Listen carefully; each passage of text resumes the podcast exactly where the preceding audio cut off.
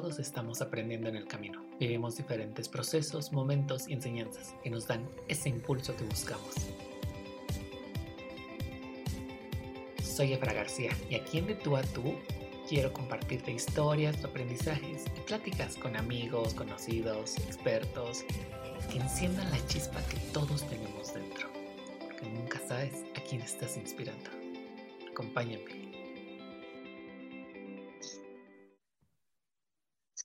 Amigos, ¿cómo están? Bienvenidos a un nuevo episodio aquí en De Tú a Tú. El día de hoy vamos a hablar de un tema muy relevante, muy importante para mí y creo que para ustedes también. La verdad es que ha sido uno de los temas que más me ha ayudado.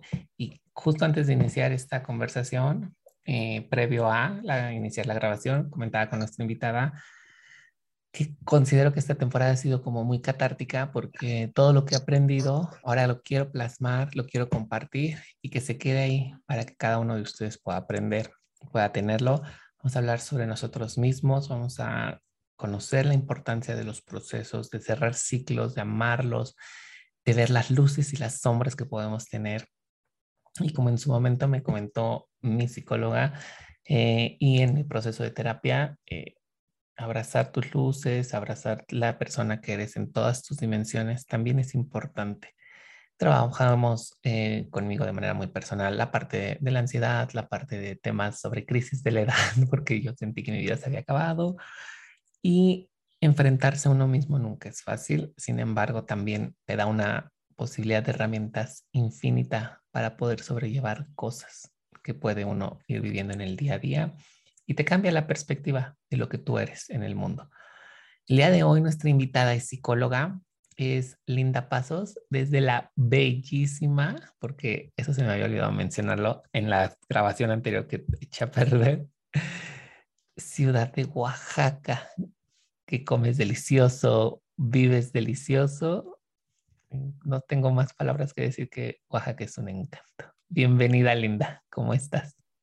Hola, Efra, muchísimas gracias de, invitarme. Estoy muy contenta de lo que vamos a platicar hoy. Estoy muy emocionada. Espero que esta información le pueda servir mucho a la gente, ¿no? Soy fan y creyente de que pues todos merecemos esa oportunidad de estar acompañados. Eh, como tú mencionas, ir a terapia es de valientes es de valientes, eso es lo que yo te puedo decir, porque es un proceso en el cual alguien más te acompaña, te escucha sin juzgarte, te ayuda a comprender por qué han sucedido las cosas, por qué han pasado las cosas, desde un marco de referencia científico eh, y sobre todo que te ayuda a ser una mejor versión de ti sin entrar en creencias irracionales, porque empezamos a, ver y a conocer cosas que, nos pueden doler mucho, ¿sabes? Este, es un mundo, pero yo quiero eh, comenzar con una pequeña definición, que la salud eh, mental incluye este, nuestro bienestar emocional, psicológico y social. Y esto tiene que ver mucho desde nuestras primeras etapas en nuestra infancia hasta la actualidad.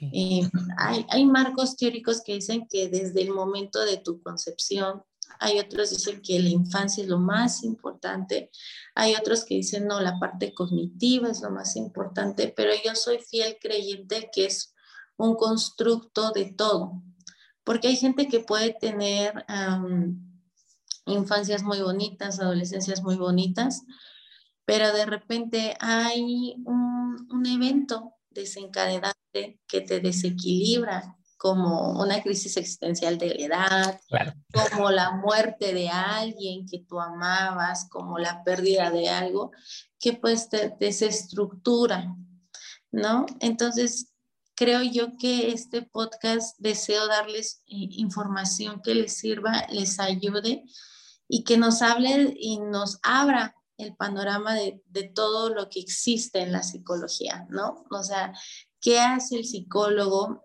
Este acompañamiento psicológico eh, también diferenciar entre una orientación psicológica a este, psicoterapia como tal, eh, ver como qué enfoque te podría gustar más, hablar como tú dices de las crisis, de las ansiedades, de las metas, del tratar de estar bien contigo, ¿no? Y pues bueno, pues muchas gracias, mi hermoso Efra, por invitarme, eh, porque estoy muy contenta, la verdad.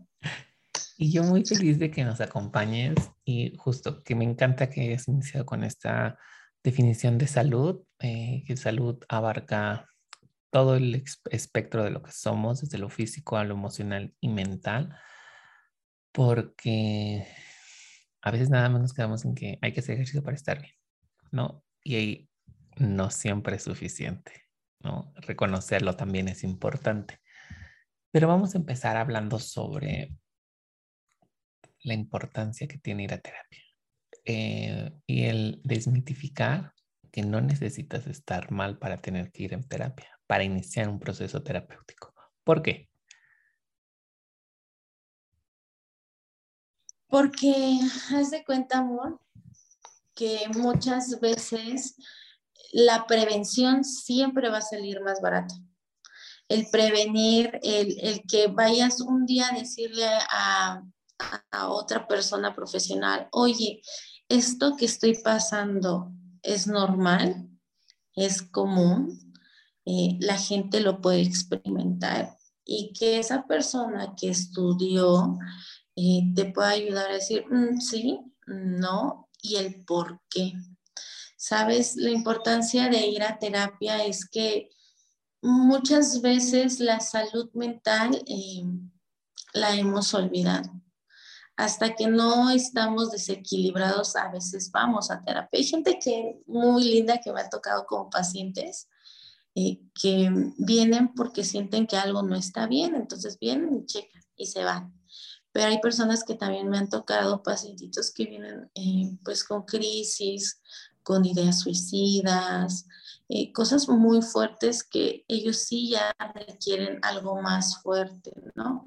y que si también no están mis posibilidades ayudarlos, también les digo, es que sabes que también vamos a requerir medicación o tú requieres otro enfoque, porque un muy buen psicólogo no va a ser un todólogo.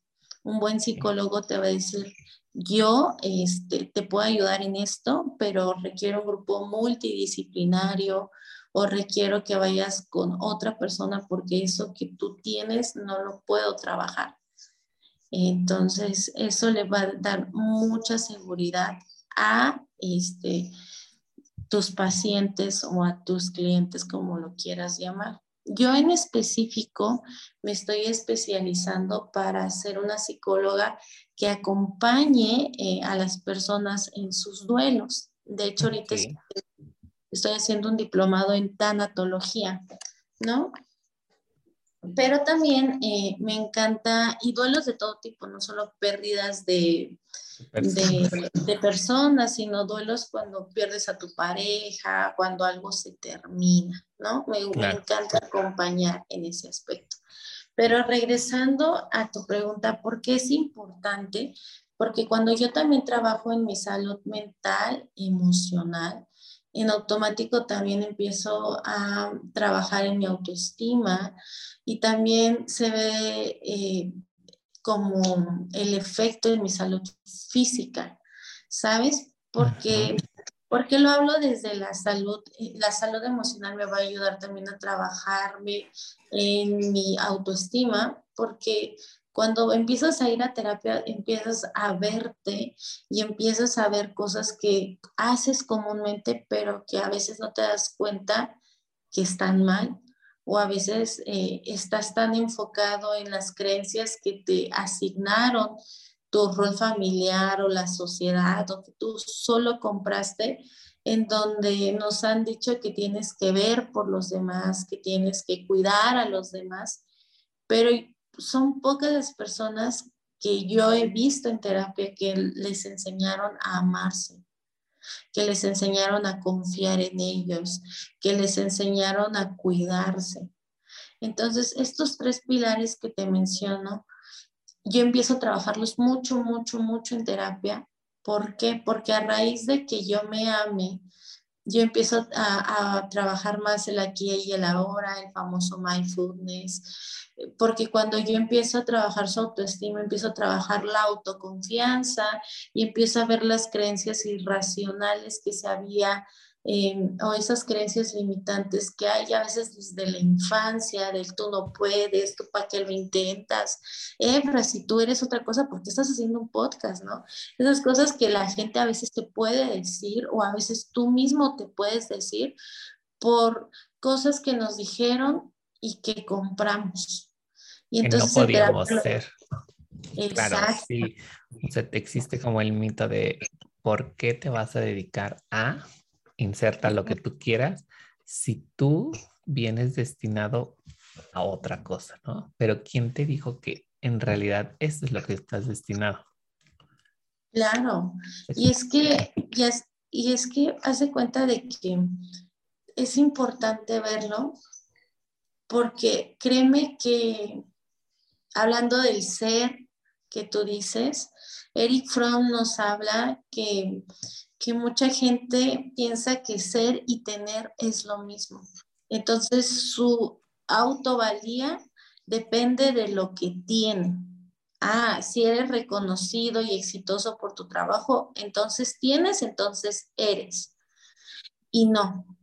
Entonces, ir a terapia también nos ayuda muchísimo a entender que ser y tener no es lo mismo. Y ahora más importante, Eric Fromm nos habló acerca de, ser, tener y aparentar. Y él decía, en esta época eh, que estamos viviendo, mucha gente va a estar pensando que es lo mismo. Y ahora yo lo veo en redes sociales, el aparentar. Justo ese tema también quería llegar porque hablas de algo muy importante, pero antes de que avancemos, quiero que nos platiques un poco sobre por qué es importante o cómo identificamos qué tipo de corriente es la que lleva el eh, bueno, el psicólogo o el terapeuta al que me voy a acercar o por qué son relevantes este tipo de corrientes. Ah, ok. Es importante a ver, anota estas. Tú que nos escuchas, amigo Lápiz, papel y pluma. Lista, ¿no? Porque es que siento que si avanzamos nos vamos a meter en más temas. Muchos temas. Sí, es importante ahorita como identificar esto, porque sé que es algo sumamente relevante que tú sepas eh, cuáles son las corrientes que pueden existir y por qué seleccionar alguna u otra, porque y también se pueden ir cambiando o sea, yo tomo una sesión en una terapia, en una corriente que no, no me siento adaptado o no me siento como eh, abrazado y puedo migrar a otra o tengo que ser muy, eh, no sé cómo decirlo, estricto conmigo mismo y quedarme siempre con la misma. No, no, no, no. Aquí es, aquí es como comprar zapatos. Yo lo ah, voy a decir así. A veces son muy bonitos, pero tienes que buscar cuáles son más funcionales para ti. ¿Vale?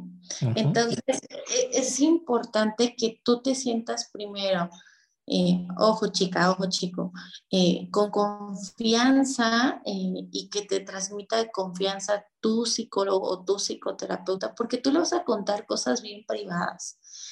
Entonces, creo yo que el primer tip es busca a alguien que, que te transmita esa confianza. A veces hay gente que siente más confianza con alguien de su mismo este, género, ¿no? Hay otras personas que dicen, este, no, ¿sabes qué? Yo, yo les voy a contar un poco chismecito de cómo a mí me ha ido con la terapia, porque yo llevo aproximadamente como seis años, siete años en terapia.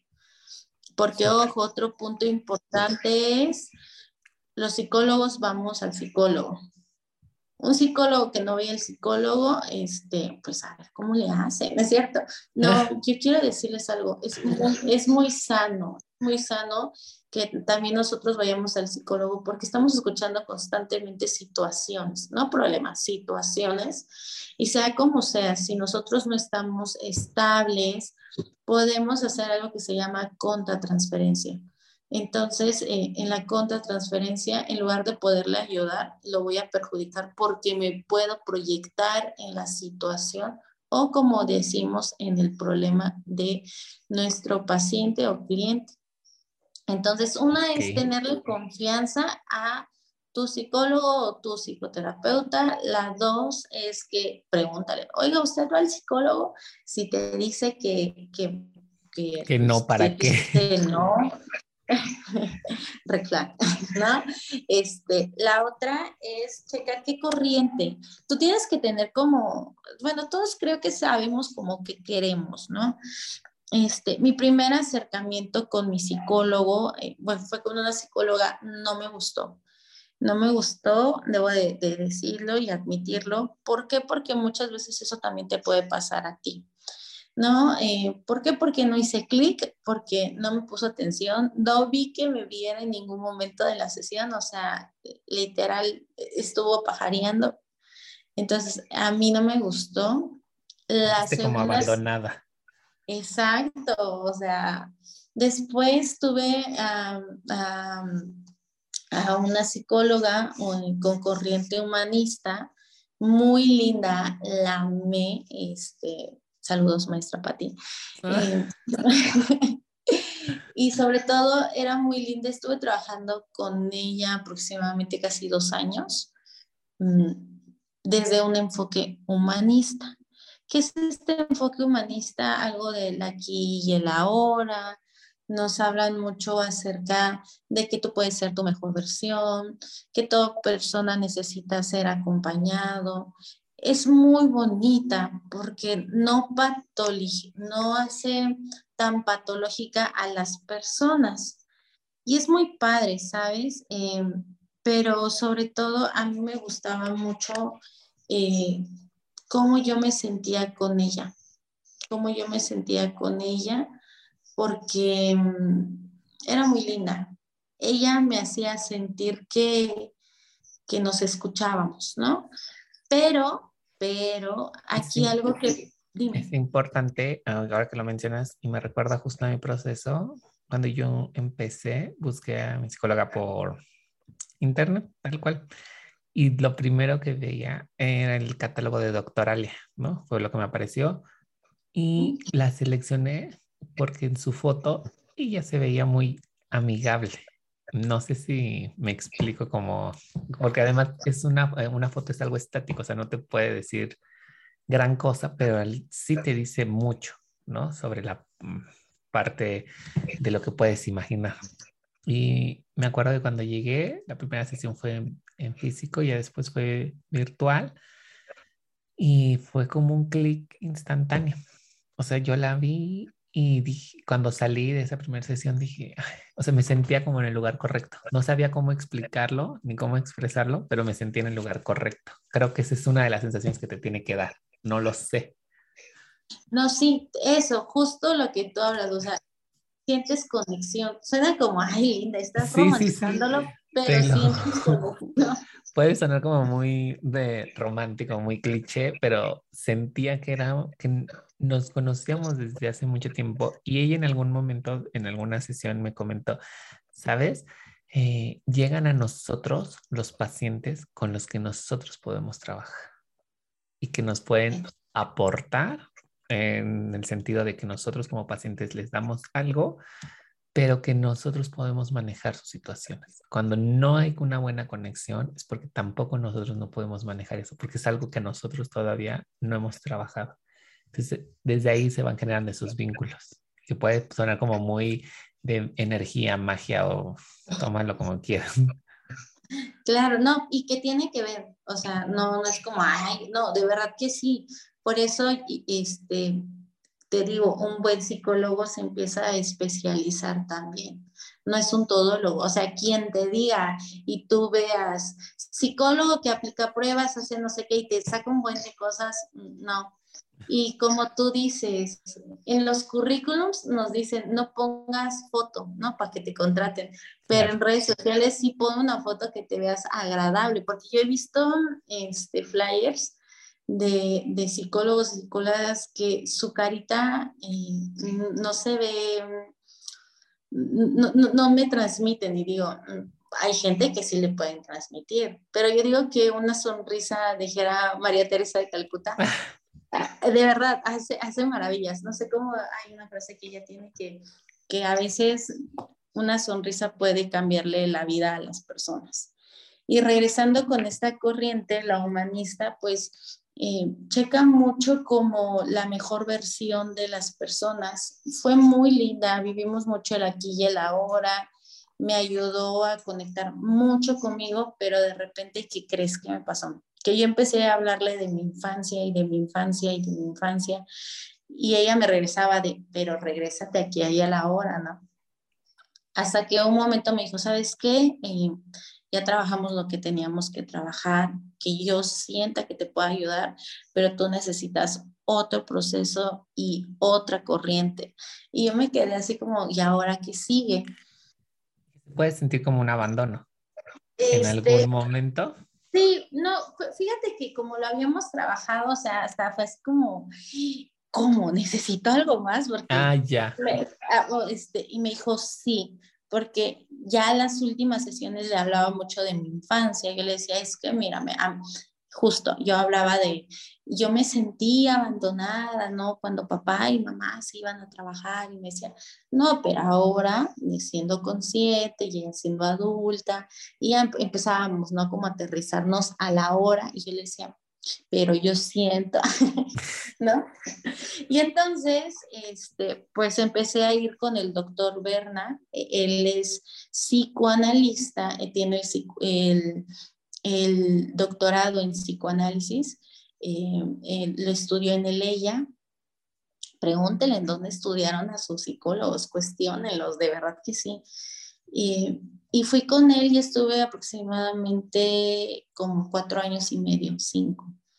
Entonces, pues eh, e, el psicoanálisis es un proceso muy bonito. Eh, muchos piensan que no son humanistas, pero sí son muy lindos, eh, mm, te acompañan. Y me gustó mucho porque mm, todos hablamos de ansiedades, ¿no? Y decimos, que muchos se muerden las uñas, tienen conductas, ¿no? la, la, ansiedad se puede ver en, en, tres formas y hago un paréntesis. La ansiedad se puede ver en la forma en cómo pensamos. Eh, la ansiedad nosotros la podemos distinguir desde la parte conductual en cómo eh, yo trato de disminuir mis niveles de ansiedad de que ya me puse a comerme las uñas, me, me de comida, me empecé a fumar conductual. Pero la ansiedad también se puede ver desde la parte em, física de nuestro cuerpo. Hay gente que somatiza, de repente le salió la dermatitis, de repente ya se le cayó el cabello, los granitos, ¿no? Entonces, yo tenía un, yo no identificaba y justo con él identifiqué que yo, mi forma de expresar o de, ser con mi ansiedad era que me comía las palabras y me, me dispersaba, o sea, y me, una vez me dijo en consulta, bien padre, o sea, nosotros, los, nosotros cuando vamos a un proceso terapéutico hay frases que te quedan marcadas. Y que te sí, Y una, una vez yo le decía, es que yo soy muy dispersa y me dijo, no es cierto. Tu dispersión es selectiva cuando tienes ansiedad. O sea, tú, tú, tú tienes tanta ansiedad que te desconecta, ¿no? O sea, y entonces para... que son como golpes de realidad, ¿no? Que justamente parte de lo que no nos gusta o nos da miedo en la terapia. ¿no? Eh, es que me van a decir que estoy mal en todo. Y realmente no, como alguien lo decía, es un proceso de no juzgar, ¿no? Y no crear juicios o em, romper estas barreras de los juicios que podemos tener. Claro, claro, y sobre todo te digo, él me ayudó, eh, él me ayudó a, a, darme cuenta de eso y bajaron muchos mis niveles de ansiedad. Te digo, fue un proceso muy largo, pero la linda que inició terapia no es la linda de hoy. Me ayudó mucho a estructurarme, me ayudó mucho a... ay, yo quiero mucho a Bernard, de verdad que sí. Me ayudó a entender y comprender por qué yo actuaba así y justo siempre hablábamos de la infancia. Es un proceso caro, este, siempre los psicoanalistas, la terapia está en, arriba de 500, ¿no? Y, entonces eh, es un proceso a veces caro, pero es muy bueno, ¿no? Eh, y me dijo, y yo les quiero compartir una frase que amé y que yo siempre se la digo a las demás personas. Una vez me dijo, porque estaba yo chillando en terapia, ¿no? De, es que ¿por qué me va mal en el amor? si yo soy así, y él me dijo, por el simplemente hecho de existir, tú mereces amor. Y, y, nadie te puede condicionar el amor, porque si te lo condiciona no es amor. Y, y a mí me impactó mucho eso, porque, eh, porque fue como, wow. Y me dice, sí, o sea, si no todo el tiempo vas a estar buscando ese reforzador de, de que si lo haces, te lo doy, entonces sí te lo mereces. Y si no lo haces, no te lo doy, entonces te sientes no merecedora, ¿no? Y yo dije, wow, eh, lo amé, pero eh, pasó en mi vida y justo apenas hace en enero comencé otra corriente, que esto es el cognitivo conductual. ¿no? Eh, y quiero hacer, ojo, un paréntesis. Si tú estás, si tú eres una persona demasiado ansiosa, si tú eres una persona que está pasando por una depresión, eh, yo no te recomendaría un proceso psicoanalítico. ¿Por qué? Porque es muy largo y tardado. Entonces, este, yo te recomendaría un proceso muy cognitivo-conductual porque te va a ayudar mucho a trabajar con tus ideas, con tus creencias, con las ideas irracionales justo eh, yo estaba pasando por un duelo, entonces busqué a, a, las personas que acompañan a, a, los duelos, que son las tanatólogas o los tanatólogos. Y esta tanatóloga eh, es psicoterapeuta y ella es cognitivo-conductual. Y justo ahorita me está ayudando como a trabajar mis duelos, los cambios que está existiendo en mi vida, pero sobre todo me está ayudando a ver otra corriente, ¿no? De la cual me gusta mucho, me gusta mucho. A grandes rasgos ya te hablé de tres corrientes, que es humanista, el psicoanálisis y el, cognitivo conductual. Creo que en cualquiera de las tres, eh, algo bien importante es sentirte escuchado y no juzgado, ¿no? Eh, y es muy importante sí saber y eh, entender como qué corriente tiene tu psicólogo eh, para que tú puedas decir, ah, mira, es, ese me late. Yo, yo soy muy híbrida porque yo soy ecléctica.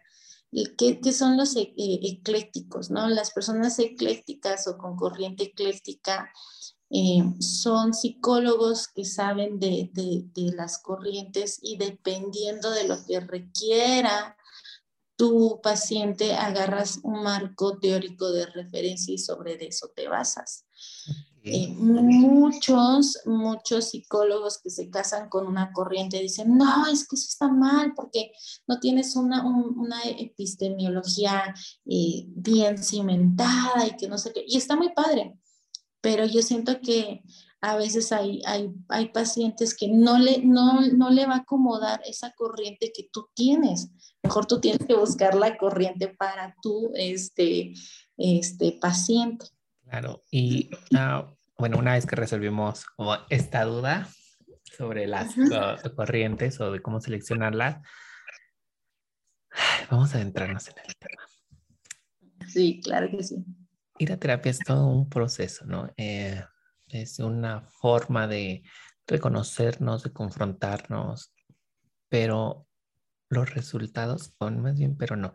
Y sin embargo, los resultados son eh, instantáneos a veces. Puedes empezar a verlos conforme vas trabajándolos, conforme vas cayendo, como te va cayendo el 20 en algunas sesiones o puede que tú ni siquiera veas resultados en algunas sesiones, porque los procesos de sanación, de mm, preparación, etc., no siempre son lineales y no siempre van hacia arriba. Puedes bajar, subir, bajar muy hondo y subir muy, muy, muy alto. ¿Cómo funciona eh, un proceso terapéutico? yo quiero decirle eh, a las personas que nos escuchan, oye guapa, oye guapo, es un proceso y tienes que tener paciencia, ¿sabes por qué? Porque es tu proceso. Esa es una. Dos, no es lo mismo ir a terapia que hacer terapia. Okay. te voy a dar las dos diferencias. Ir a terapia es ir con tu psicólogo que te escuche 50 eh, minutos, una hora y hacerte consciente. hacer terapia, que es ir con tu psicólogo 50 a una hora, hacerte consciente y hacer cambios. Ok, ay, eso está súper interesante, porque justo por eso hay gente, ah, bueno, y también tenemos que entender que no es de voy a una sesión y ya quedé, ¿no? Porque además queremos o tenemos la idea de que, ay, pues solamente es como voy al médico, me da mi receta, me da mi este y ya, me voy a curar. Porque además no estamos enfermos al 100%. Bueno, si me equivoco, corrígeme, porque tú eres la experta aquí. Yo lo veo así. No siento que estemos enfermos al 100%, simplemente tenemos dolencias de algo que se puede reparar, de algo que se puede sanar. Y nuestros procesos eh, no son de, ah, te puse un bandita y ya, ¿no? Una curita y ya quedaste, cerré la herida. ¿Por qué? Porque te toca a ti. Ustedes como especialistas nos dan esta cajita de herramientas para poder saber que no nada más viene la bandita, sino que viene también la cremita con la que tienes que ir ah, poniendo en la herida para que pueda cerrar o viene eh, el alcoholito para desinfectar o viene el algodoncito, etc. O sea, vienen muchas cosas dentro de la caja de herramientas que ustedes nos dan en cada sesión. Claro, y es que mira, haz de cuenta, amor, que, que va a haber, hay, va a haber sesiones y creo que, que tiene, tiene que quedar claro para los que nos están escuchando, ¿no? Las primeras sesiones muchas veces son de desahogo. Es decir, yo he observado pacientes que la primera hasta como tercera, cuarta sesión se desahogan de todo lo que les ha pasado y que nunca lo han hablado, ¿no? Hay gente que en la primera sesión se abren y ¡pum! fluyen.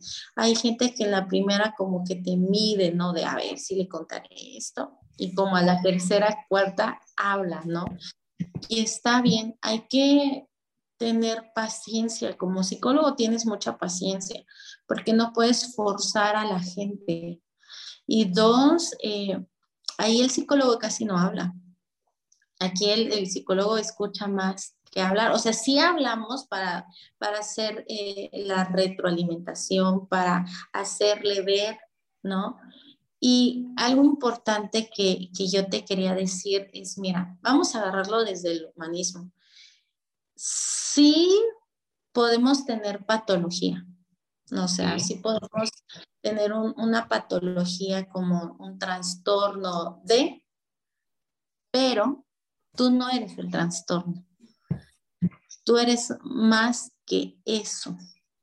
Entonces es, muy bonito porque yo lo quiero ver como esta analogía de, ¿tienes alguna cicatriz, Efra? Mira, yo te enseño esta que tengo en el codo del lado derecho.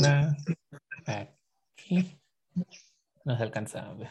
Bueno, me, me golpeé con un pizarrón en algún momento. aquí en la muñeca del, lado, del lado izquierdo, ¿no? Entonces, pero si la tocas, ¿te duele? No. Ya sano. Sí. Ah, ok, bueno. Te hago esta analogía porque hay situaciones que las sanamos y nos dejan cicatrices. Es decir, nos recuerdan que algo pasó. Ir a terapia no es ir a buscar las cicatrices, ir a terapia es sanar las heridas, es decir, si tenemos una herida abierta y la tocamos, nos va a doler mucho y reaccionamos. Bueno, así nosotros tenemos heridas emocionales. Y estas heridas, obviamente esto lo estoy hablando desde un marco teórico muy humanista, ¿no? Entonces, estas heridas, y muy gestalista, estas heridas eh, nos hacen ser y actuar de cierta manera. Cuando yo como, como paciente voy y empiezo a sanar esas heridas, empiezo a curar esas heridas, si se vuelven cicatrices, vamos a poder hablar de esas situaciones, de esas cosas, pero ya de diferente manera. Entonces esto me va a ayudar mucho a mí a poder decir, ah, ok, yo tuve esto. Yo te hablaba del abandono, ¿no? La linda hablando de sus cosas personales. Pero me hace mucho sentido porque, por ejemplo, ahora que lo dices, eh, y a mí me pasó con la trastorno de la conducta alimentaria, hoy ya los puedo platicar. O sea, ya no me duele en ese sentido de que antes me daba pena, ¿no? Y como que te avergonzaba o me avergonzaba. Y hoy puedo platicárselo a la gente, ¿no? Puedo sentarme a disfrutar un plato de comida que por muy eh, sencillo que parezca, no siempre lo hacía, ¿no? O no siempre lo hacemos, ¿no? El sentarme y ver, ah, voy a comer unas papitas y las voy a disfrutar porque realmente valen la pena. A vivirlo con ansiedad. A mí me pasó, yo vivía con ansiedad de la comida y comía y daba tracones sin saber qué estaba comiendo, ¿no? Y le comentaba a la gente cuando me toca platicarlo, eh, nadie sabe lo que se siente meterse al baño destrozado después de haber dado un atracón. O sea, no hay forma de que lo puedas, oh, de que lo puedas expresar con palabras, porque te sientes completamente deshecho. Y después de todo un proceso, dos años con la nutrióloga, proceso de terapia y todo esto, hoy en día es más fácil reconocerlo y aceptarlo. Claro que siempre está ahí, ¿no? Como mencionas, la cicatriz se queda. Pero está, y está ahí, pero no, eh, ¿cómo me explico? Ya no me duele. O ya no me genera incomodidad. Claro, y al final del día, cuando tú sabes que lo sanaste, lo puedes hablar. ¿Sabes? Porque, porque no te da miedo como, bueno, sí te puede generar miedo hablarlo, pero sabes que lo superaste y hubo un proceso de aceptación, de trabajar con la culpa, de trabajar con las creencias, de, enfrentarte a ti, de decir, ok, ¿por qué lo hago? De trabajar con tu autoimagen, o sea, es todo un proceso. Sí, porque no tocan nada más en un punto, tocan en diferentes puntos. Y algo que era muy importante era el que yo le decía a la gente, es que si ya lo puedo hablar, quiere decir que ya di un paso más. O sea, eso era como muy relevante. Y si te lo puedo contar a ti desconocido, porque creo que te puede ayudar, bueno, di dos pasos. No es la carrera, pero avanzaste. Muchísimo. Y algo que yo les quiero decir a la gente es por eso, no se comparen esos procesos y respete el proceso de las personas, ¿no? O sea, eso es fundamental, fundamental. Uno, no compares tu proceso, porque yo he tenido pacientes que me dicen, es que yo veo que mi amiga tal fue a tres sesiones y cambió. Sí, pero tal vez tu amiga tal tenía otros recursos psíquicos, tenía una red de apoyo diferente, tal vez tu, tu amiga tal, este, pues su situación no era como la tuya. Sí, claro. Y qué bueno que tocas ese tema de otros recursos. Ah, ¿Es válido apoyarse de otras herramientas?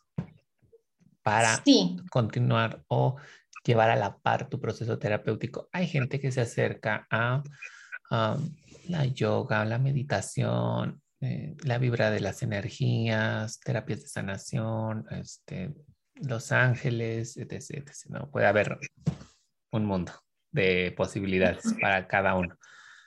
¿Es válido? Mira, te lo voy a hablar como, como Linda Pasos persona y como Linda Pasos psicóloga, ¿no? Este, primero, como Linda Pasos eh, psicóloga, te diría, eh, sí, sí sabes que, sí sabes separar. Ok. ¿Va? eh, si sabes separar y si sabes que es solo una herramienta y que no le das más fuerza a, a todo esto que no tiene como una base científica, eh, ¿va? Y si te ayuda a mejorar y no te mete en crisis. Te voy a poner un ejemplo. Eh, yo tengo una paciente que por muchos años estuvo muy metida en meditaciones, iba a la ayahuasca, o sea, hacía un buen de cosas y ella se, ella se sentía la persona más espiritual del mundo, pero llegó conmigo con una crisis existencial y con muchísima ansiedad. Y lo primero que le dije, yo veía que no avanzaba y no avanzaba y no avanzaba y era, pero ¿por qué? ¿Por qué? Y una vez rascando así tantito, le dije, a ver, pero a ver, cuéntame tu fin de semana. Y fue ahí cuando votó. Por eso, please, muy importante a tu psicólogo, tu psicóloga, no le ocultes cosas porque puede pasar de que tenga hipótesis que no sean por esa cosa que le estás ocultando. Y justo en esa sesión, este, ella me comentó, es que fui a la ayahuasca y yo fue así como, a ver, espérame, espérame. ¿Por qué? Porque nosotros como psicólogos sí llevamos una materia, no te digo que somos expertos, pero sí llevamos una materia que se llama psicofarmacología. Entonces, en psicofarmacología vimos, vimos que hay ciertas sustancias o drogas, como queramos llamarlo, que sí afectan cerebralmente y conductualmente a la gente. Entonces, cuando él ya me empezó a describir y contar eso, yo estaba así de, ah, Ahora cambia todo, ¿sabes? claro. Es que coherente lo que está pasando, o como que no más que coherente, vacilando. Claro, Hilando como, o uniendo puntos. Y, y, claro, y es que desde, desde la teoría cognitivo-conductual hay algo que se llama pensamiento mágico. Y este pensamiento mágico dices, tu creencia, tu creencia hace y le da poder a esa situación, cosa o persona. Es decir, tu creencia, o sea, tu fe que le tienes a, al horóscopo hace que el horóscopo se haga realidad, pero es más por la creencia que tú le tienes a que eres Capricornio, ¿no? o a que eres Libra. Cáncer. Porque hay gente que lee eso, eres cáncer, pero tu creencia hace que que uno confíe. Y está padre si te funciona, que tú confíes, pero si, si esas creencias te dañan, dime. ¿Sabes cómo lo veo? Como cuando te vas a vestir, tienes tus prendas básicas, um, tu fondo de armario que le llaman, y le hago la relación porque pues es parte de mi trabajo y realmente todo esto que mencionamos, astrología, numerología, em, ¿qué más? Ángeles, energía, son los accesorios que complementan tu look, o sea, son los accesorios que complementan tu proceso. Claro, sí, porque mira, imagínate, este, yo hablo de, no digo nombres, pero yo te hablo de estos pequeños ejemplos. Imagínate eh, que todo en extremo es malo o se vuelve irracional, porque tenemos que encontrar el balance y el equilibrio. Entonces, eh, imagínate, yo, yo te voy a hablar de mí. Yo era una persona que era de, no, piensa positivo siempre, ¿no? Eh, piensa positivo y si lo crees, lo, toda esta onda, ¿no? Pero, oh sorpresa, qué frustrante cuando no se da. Ay, sí, o sea, es, ah, me acuerdo mucho que me pasaba y la psicóloga me decía, es que tienes que abrazar tus sombras, tus sombras también son importantes, no vives, no vives en amarillo y caritas felices toda la vida, o sea, realmente tus sombras son muy importantes, que no las seas visibles es cosa de algo que tienes que trabajar, pero realmente tus sombras te dicen mucho más de ti que tus momentos felices, porque son muy instantáneos. No, o no son tan profundos, ¿no? Tus, eh, tus luces son muy pasajeras a veces, pero tus sombras pareciera que son muy profundas o muy largas, ¿no? dices, ¿cuándo se va a acabar esto? Pero porque tú lo estás piense y piense y piense y piense y piense, pero no le das una respuesta. Claro, y fíjate, em, sabes que te voy a contar por qué mucha gente que es súper positiva es muy ansiosa. Porque como dijera Samudra, que era mi maestra de meditación, mira, obsérvalo y déjalo ir. Cualquier emoción que llegue a tu vida, obsérvala, siéntela, abrázala y déjala ir. Hay gente que dice, no, no, no, no me quiero sentir triste, piensa positivo. Entonces, ¿qué está haciendo? Nada más está reteniendo la emoción y la deja aquí. Entonces, la acompaña y se vuelve la sombra. Como que la bloquea. Cuando yo veo, abrazo, exacto, pero se queda contigo. Cuando yo la abrazo, cuando yo la observo, cuando yo le doy la luz, la vas a dejar ir. ¿Sabes? Me pasó también, eh, y ya me estoy volviendo como muy ah, desviando del tema. Un poco, eh, justo por la formación que tengo de diseño gráfico, me dijo, vas a comprar una libreta y crayolas, ¿no? Va a ser lo que mejor. Y me ha funcionado el journaling. Yo soy fan del journaling. Y en una sesión me dijo, dibuja a tus miedos. Y le digo, es que yo sé cómo se ve mi miedo. Y era este monstruo grandote como de peluche tipo Plaza Sésamo o Moped. Eh, y le digo, en algún momento mi miedo caminaba delante de mí. No siempre iba adelante de mí, como este gran monstruo, pero de peluche, como muy adorado, porque era grande, pero a la vez acogedor, porque era como que lleno de, de, esto, de miedo.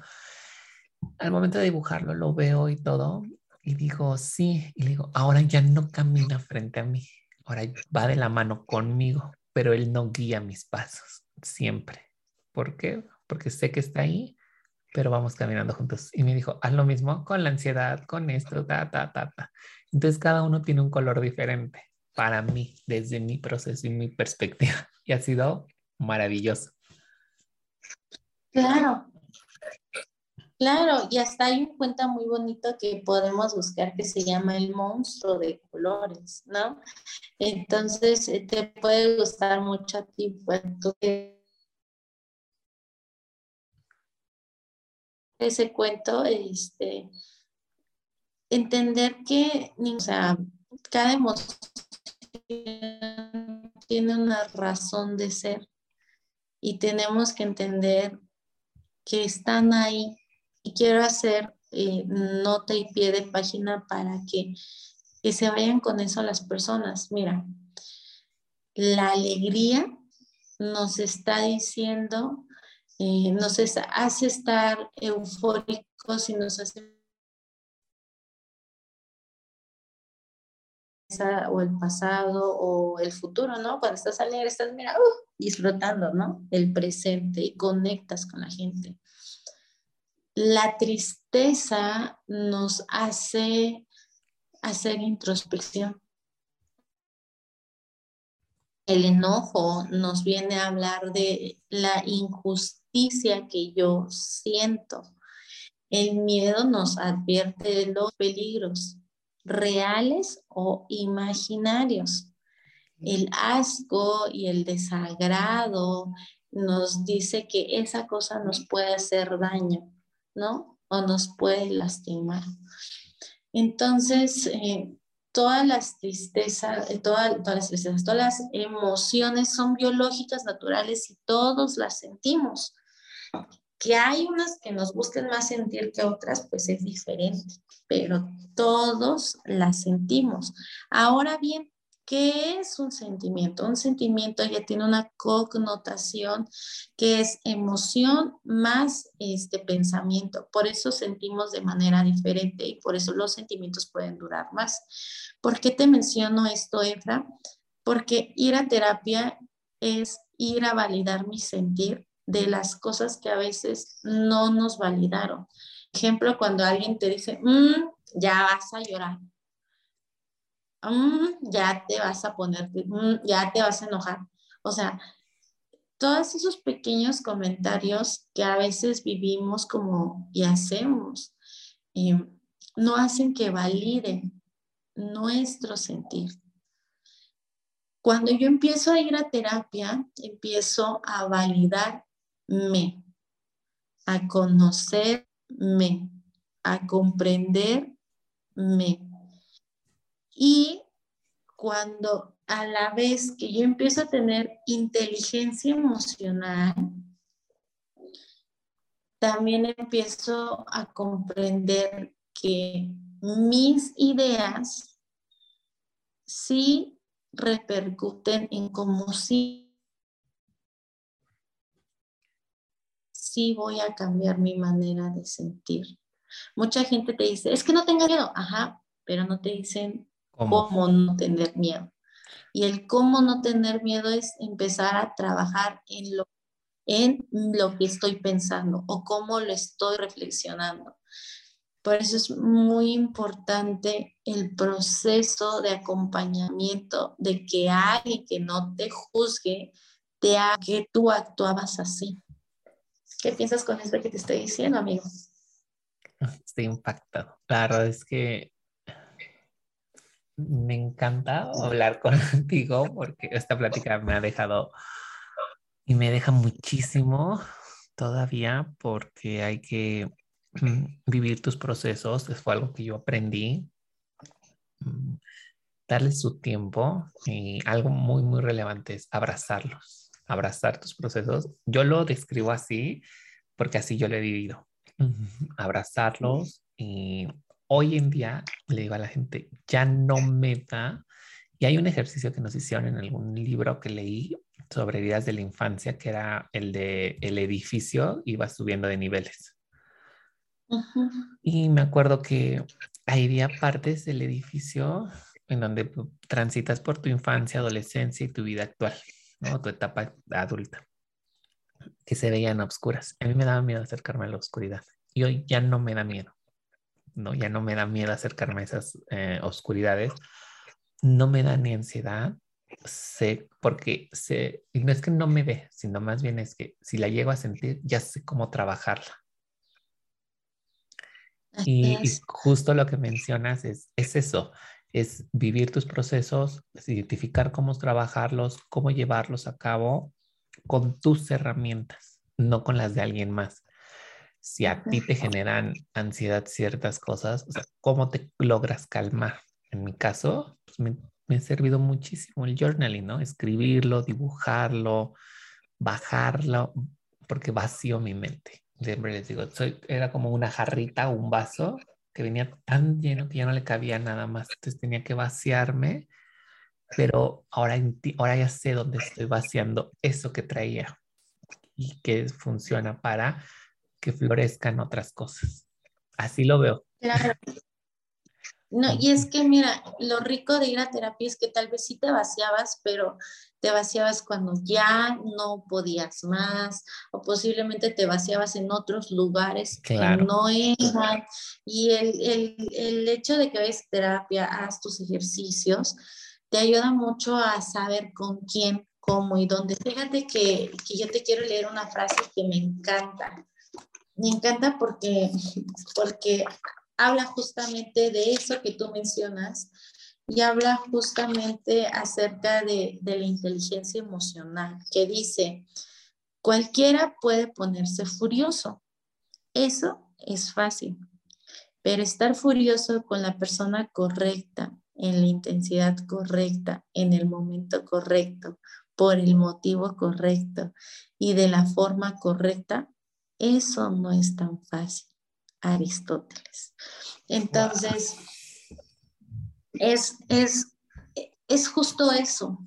Y el ir a terapia nos ayuda. Bueno, tú decías de los accesorios. Mira, yo como Linda Pasos te digo, si tú le das más poder a eso, a, a, las demás terapias, porque se van a llamar terapias y en psicología les llamamos pseudociencias, y le das más poder a eso, tal vez no te va a funcionar tanto la terapia psicológica.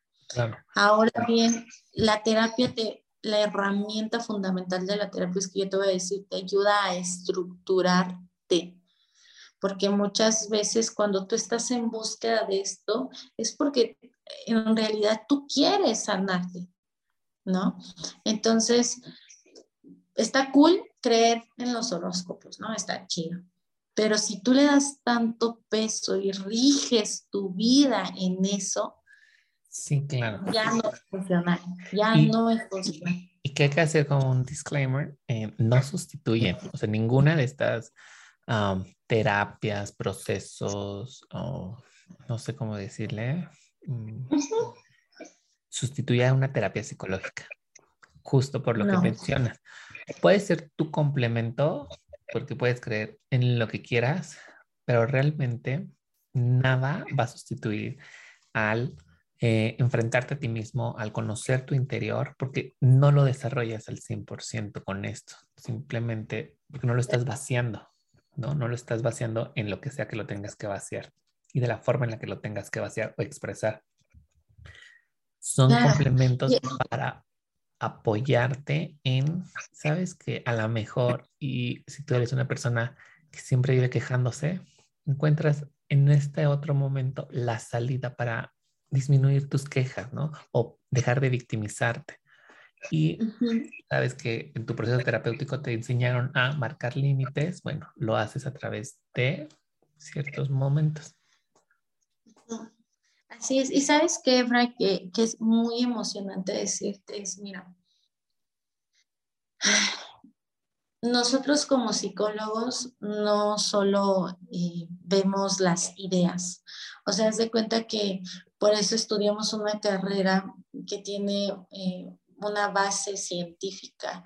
Y eso quiero que, que la gente lo entienda porque nosotros somos mente y cerebro, o sea, no solo somos esta parte mental, sino nosotros estudiamos eh, nuestro cerebro también, por qué se comporta así.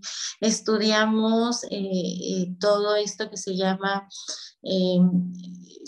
psicología de la evolución, cómo evolucionamos, cómo nos comportamos. vemos parámetros si eso es normal a la edad de, si ya no entra en la normalidad. vemos corrientes psicológicas.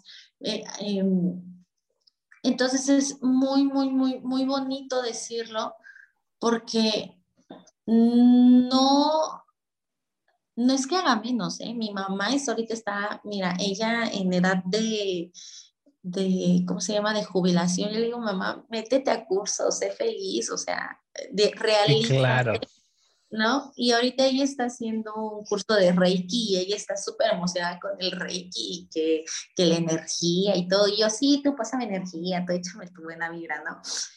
Pero le digo a mi mamá, pero le digo a mi mamá, pero si quiero que entiendas, mami, que sí es muy bonito esto, eh, te puede ayudar mucho a bajar tus niveles de ansiedad, pero tienes que trabajar a veces siempre la causa que te la genera siempre tienes que ver el, el de dónde de dónde viene, ¿no? De dónde están haciendo todo esto. Como ponerle un o es, a ver, voy a hacer una analogía. No le puedes poner un taponcito a la fuga de agua porque o a la corriente de agua porque se va a desbordar en algún momento.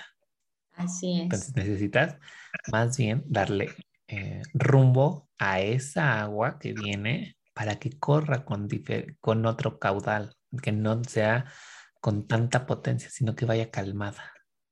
Y esto se me acaba de ocurrir, creo que me acaba de dar una revelación impresionante.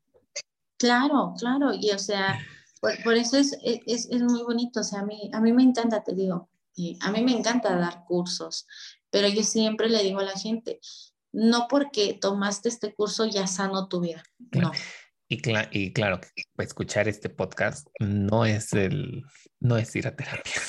No, claro. Van a tener que acercarse a su proceso con su terapeuta. Vamos a dejar ahorita los datos de Linda. Y amiga, este, ha sido una plática espectacular. No quiero quitarte más de tu tiempo. Estoy viendo la hora y dije, Dios, se fue muy rápido. Claro, claro. No, pues muchas gracias, Ebra. Espero que que esta información, eh, un poco de mi vida, yo siempre les cuento un poquito de mí, ¿no? De mis procesos, de lo que he observado, porque yo siento que eso es muy humano. En lugar de decirte, tal autor dice tal. Sí, claro. Pero si tú lo necesitas, en algún momento te puedes acercar a mí con mucho gusto. Este, les puedo decir, mira, lo puedes encontrar en este libro. De, hecho, eh, creo que yo un punto muy importante que hago con mis pacientes bueno, que no son míos, con las personas que se acercan a mí y confían en mí, es siempre dejarles tarea. Entonces, eh, dependiendo eh, cómo sean ellos, eh, yo también les dejo hacer su journal, que escriban ejercicios. Hay gente que dice, es que yo ni tengo tiempo, bueno, te voy a poner a escuchar podcast, pues. Este, no, no, no, no, no, no me gustan los podcasts porque me dice, bueno, te voy a ver una película, ¿no?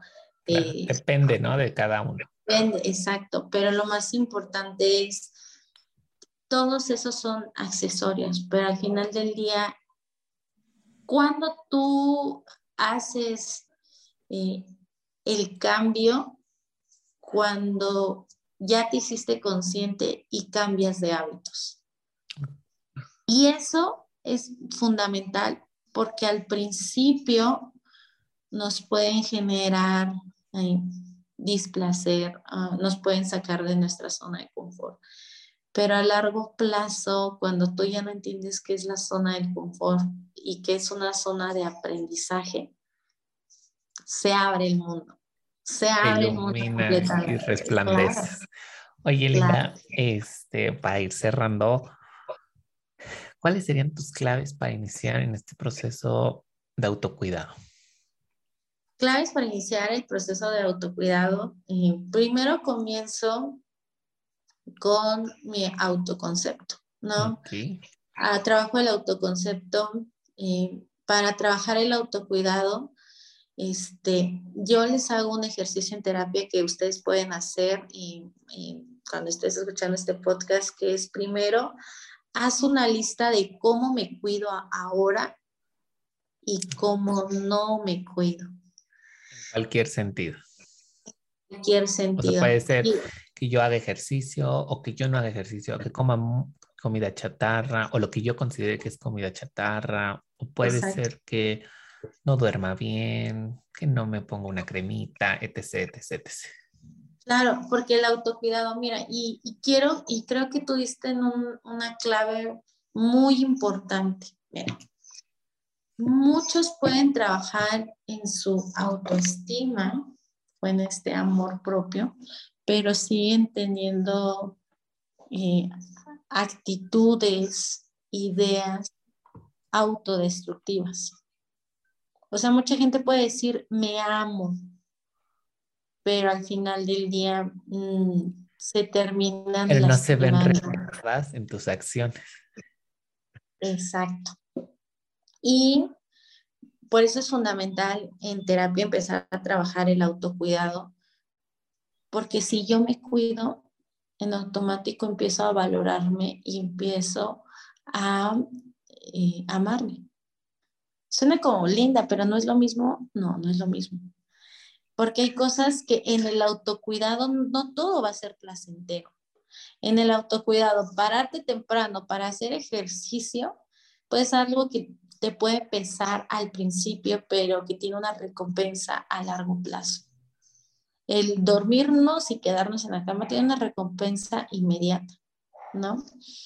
Entonces, eh, el hecho de que yo me empiezo a cuidar y yo empiezo a trabajar más en las recompensas a largo plazo que en las recompensas inmediatas. Mediano. O corto, ¿no? Que son placenteras, que son instantáneas. Pero que al final del día te pueden generar mucha culpa. Sí, claro, puede ser nada más eh, tu recompensa por la tarde, por la noche y al otro día amaneces muy, muy mal, pésima. O, en su momento, o sea. O en su momento, sí, ¿no? De que te compraste algo para compensar algo. Y esto lo digo como ejemplo personal, o sea, llenas ese vacío emocional con algo que compras y a la, lo puedes hacerlo en la mañana y en la tarde ya estás. Ajá, claro. Y, te digo, en esta parte, regresando al ejercicio, vas a notar primero este, cómo te cuidas y cómo no te cuidas. Y después, em, en esas partes de cómo no te cuidas, te vas a hacer la pregunta del por qué lo haces. Y ahí me vas a sacar una lista de, no, no como mis horas porque no tengo tiempo. Eh, no, no, no hago ejercicio. Muchas, muchas de las de por qué no nos descuidamos es porque no tenemos tiempo, según. Entonces, este, empezamos a trabajar esta reestructura y, y, yo trabajo mucho con mis pacientes el que tengan una agenda. Suena como, ay, linda. Y te voy a decir por qué. Porque créeme que sí tenemos tiempo, solo que no nos sabemos organizar. Justo eso es lo que te iba a decir. Siempre decimos, no tengo tiempo, pero más bien no nos queremos dar. ¿No? Exacto. O sea, no nos damos el tiempo para las cosas que no consideramos relevantes. Porque sí tenemos el tiempo para ver una serie, para eh, pasar tres horas en TikTok. O sea, sí hay el tiempo. Claro. Y, y, este ejercicio me lo dijo una amiga que me dijo, a ver, Linda, porque una vez yo le dije, es que no tengo tiempo. Y me dijo, a ver, ¿tienes tu agenda? Sí, a ver, enséñamela. Y nada más tenía como los pacientes, ¿no? Me dijo, ¿sabes cuál es tu error? Que todos estos este, espacios vacíos vas a procrastinar. Porque no le estás poniendo algo. Entonces, si tú a tu agenda la llenas con actividades, no para saturarte y que quieras hacer todo, pero la llenas como de tal hora hasta, hasta media hora voy a ver TikToks, bueno, ya le estás dando un tiempo bien. Sin embargo, si tú dejas esos espacios vacíos, vas a procrastinar. Entonces, yo sí trato de, llenar mi agenda hasta dos semanas. O sea, yo ya hasta tengo qué voy a hacer de aquí a la quincena de mayo, ¿no? Y no es porque esté viviendo en el futuro, sino ya me empiezo a programar y eso también me ayuda mucho a bajar mis niveles de ansiedad obviamente teniendo la flexibilidad cognitiva, que si algo no sale a la primera o como yo lo aprendí, bueno, reprogramamos y listo. Pero eh, me ayuda mucho a estar más estructurada. Y eso empiezo a trabajar yo con mis pacientes con el autocuidado de, a ver, bueno, ¿qué te parece si trabajamos el hacer ejercicio dos veces por semana y 15 minutos? Ah, bueno, este, el comer bien, bueno, mínimo esta semana una comida balanceada. O es que no tengo tiempo para mí. Bueno, tu tarea de esta semana va a ser irte eh, a dar un, algo para consentirte, ¿no? Entonces, eh, dependiendo el cómo no, no te cuidas, lo empezamos a trabajar. No todo de golpe, progresivamente, que ellos empiecen a convencer, que ellos empiecen a crear nuevos hábitos, que los que sí tenían los empiecen a mantener más, agregar los otros y así poder eh, crear esta parte del autocuidado, pero no solo desde una parte conductual, sino desde el hacerme consciente, esto es fundamental, de que me conviene más. Nuevamente, yo creo y soy fiel de que la prevención va a salir más barata. Justo eh, yo siempre en enero, mi, mi, mamá tiene mucho esto porque ella es enfermera de, nos vamos a ir a hacer análisis, nos vamos a ir a hacer estudios de todo. No porque estemos buscando una enfermedad, sino porque si lo detectamos a tiempo podemos. Y justo en esta época que a mí me dio en enero dengue y luego COVID y todo, se me bajaron horrible las defensas este, empecé a ir con médicos y todos me dijeron, tienes que hacer ejercicio, comer bien, dormir este, y no estar estresada. Y yo, ay, ok, gracias. ¿Cómo te explico? ¿Cómo te explico? Ajá. Este, para que tu sistema inmunológico esté bien. Y entonces dije, va, ok. Entonces, desde el amor propio es, ya ni lo hago por un estilo de vida que la gente vea y me reconozca que, wow, la linda se va al perro. Lo hago por mí y lo disfruto mucho porque digo, ok, quiero estar bien. Claro. Quiero estar bien. Wow. No, yo creo que eh, tendríamos que repetir otro episodio eh, porque no nos va a alcanzar ya el tiempo para seguir hablando de esto.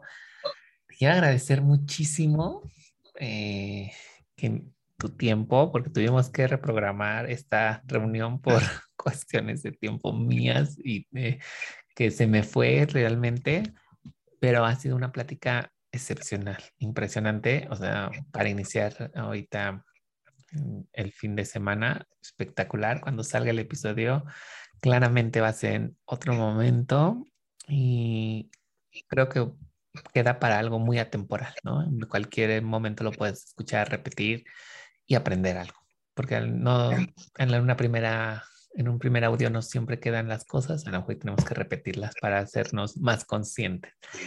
Claro. Un libro que nos puedas recomendar para empezar.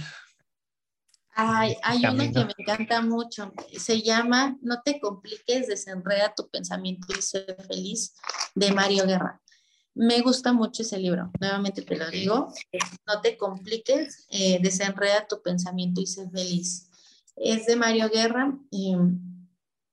se los dejo leer a mis pacientes porque lo que me encanta es que tiene un código QR y cada capítulo tiene ejercicios. Oh, wow, o sea, es como un libro de trabajo.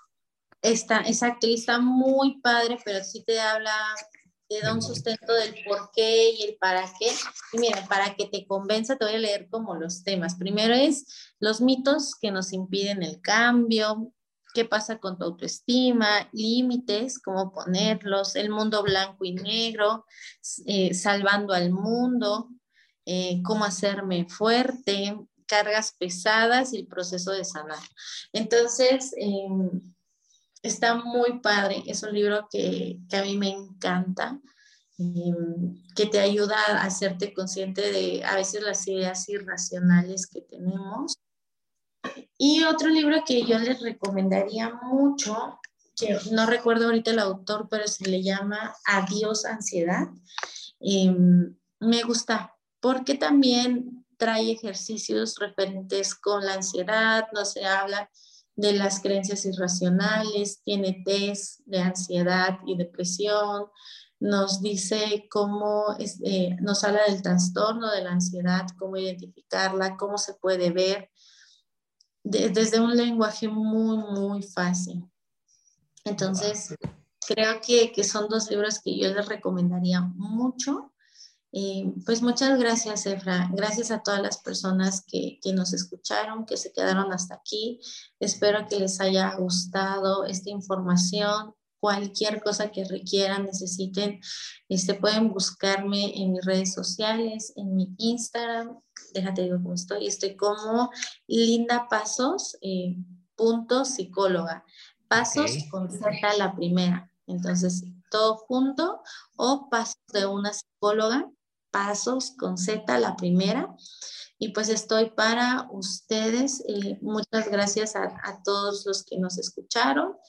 Eh, de verdad, algo que te puedo desear a ti que me estás escuchando es, deseo que seas feliz y deseo que seas pleno y deseo que, que te ames mucho y deseo que te sanes y que siempre seas tu mejor versión, no para los demás, sino para ti.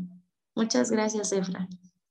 Muchas gracias a ti. La verdad es que me quedo con este último pensamiento, que te sanes, te repares, te des para ti todo lo que necesitas. Es maravilloso. Y bueno, amigos, pueden voy a etiquetar todo lo que nos ha compartido nuestra invitada el día de hoy.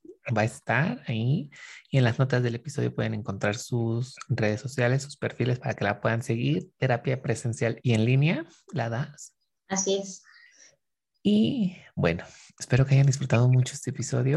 Gracias por escucharnos, que nos compartan qué es lo que han aprendido, que etiqueten a Linda y la puedan contactar, la puedan seguir. Tiene herramientas muy padres que comparten el día a día también en sus historias y algunos temas que claramente pueden profundizar más. Y solo les puedo decir que se acerquen a terapia es un proceso eh, maravilloso, espectacular. Es eh, como pulirte un diamante, te va a hacer brillar en muchas formas. Y hay que desmitificar esos mitos. Nos escuchamos la próxima. Que tengan un excelente día. Bye.